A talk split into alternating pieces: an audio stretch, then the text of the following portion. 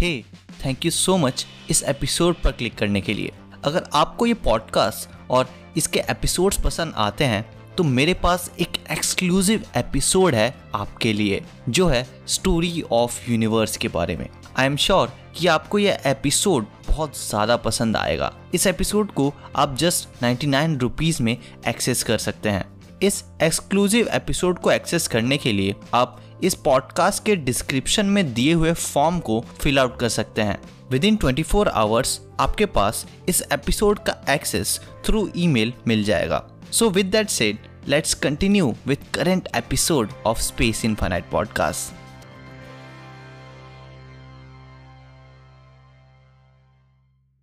red dwarf stars हमारी galaxy में और इवन यूनिवर्स में भी सबसे कॉमन टाइप्स के स्टार्स हैं।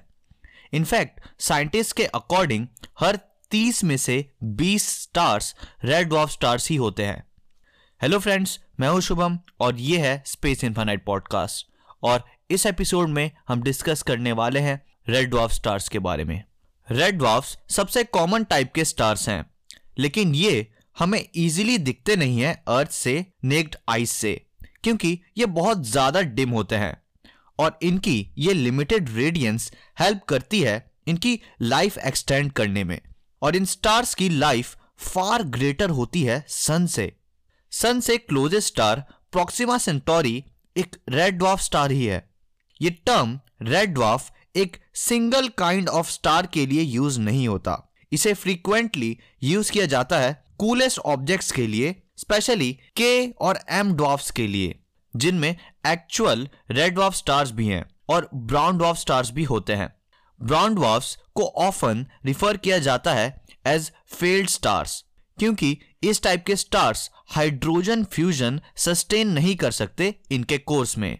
वेल well, देखा जाए तो रेड ड्वाफ्स रिफर किया जाता है उन स्टार्स को जिनका स्पेक्ट्रल टाइप रेंज करता है के फाइव वी से लेकर एम फाइव वी के बीच। रेड ड्वार्फ्स भी दूसरे मेन सीक्वेंस स्टार्स की तरह ही फॉर्म होते हैं।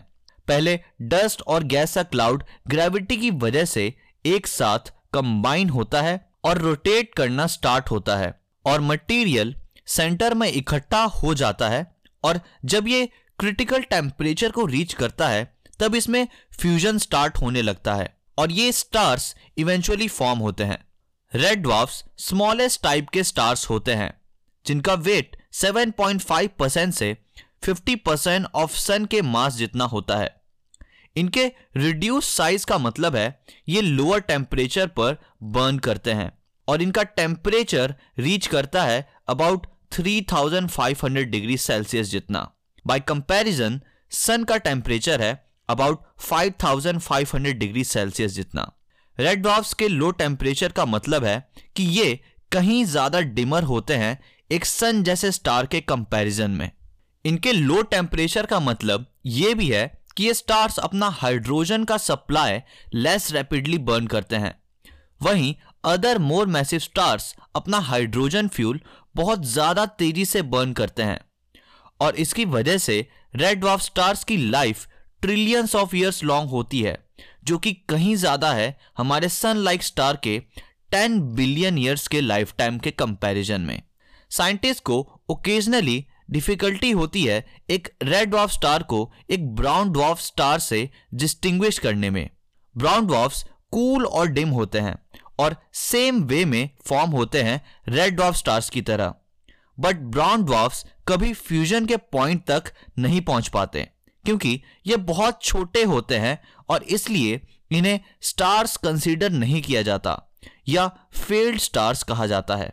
जब साइंटिस्ट एक रेड ड्वार्फ को ऑब्ज़र्व करते हैं और उसके एटमॉस्फेयर को मेजर करते हैं, तब वो नहीं जानते कि वो स्टार एक ब्राउन ड्वार्फ है या एक रेड ड्वार्फ स्टार है। क्योंकि यंग ब्राउन ड्वार्फ भी almost exactly ultra cool stars जैसे लगते हैं।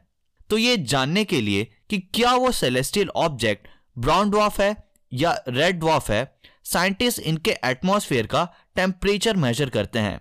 Fusion free brown dwarfs cooler होते हैं अबाउट 1727 डिग्री सेल्सियस से कम टेम्परेचर पर। वहीं हाइड्रोजन फ्यूजिंग स्टार्स वार्मर होते हैं अबाउट 2427 डिग्री सेल्सियस से। और इससे डिस्टिंग्विश किया जाता है ब्राउन ड्वाफ्स को रेड ड्वाफ्स से।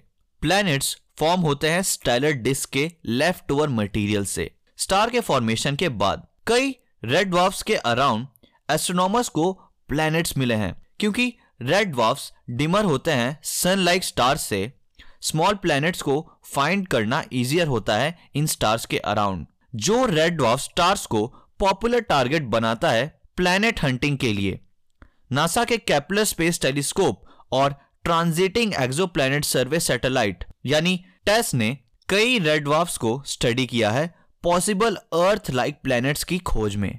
एक लंबे समय के लिए साइंटिस्ट को लगता था कि रेड ड्वाफ्स अनहेबिटेबल होते हैं।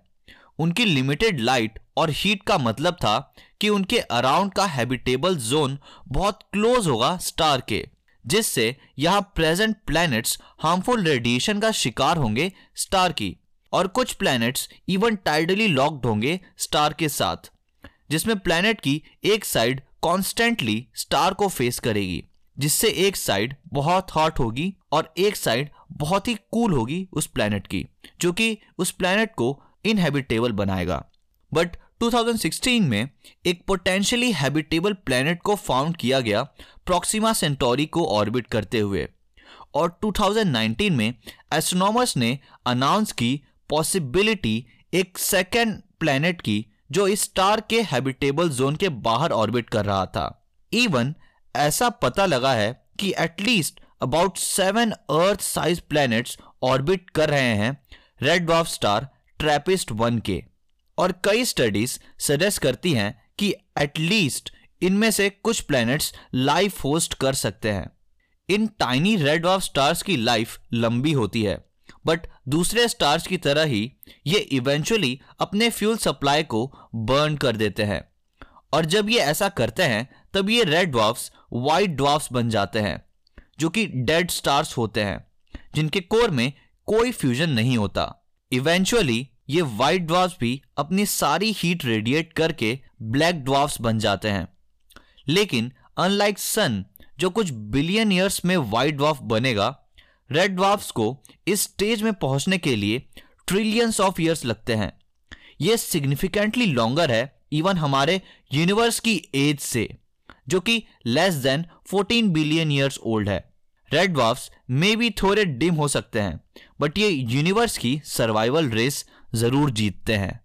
So friends that's it for this episode and I hope कि आपको ये एपिसोड पसंद आया होगा।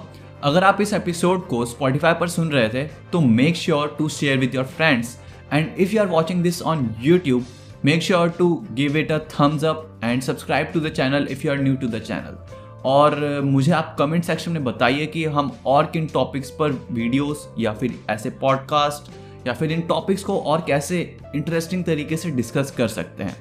Thanks for watching and stay tuned to Space Infinite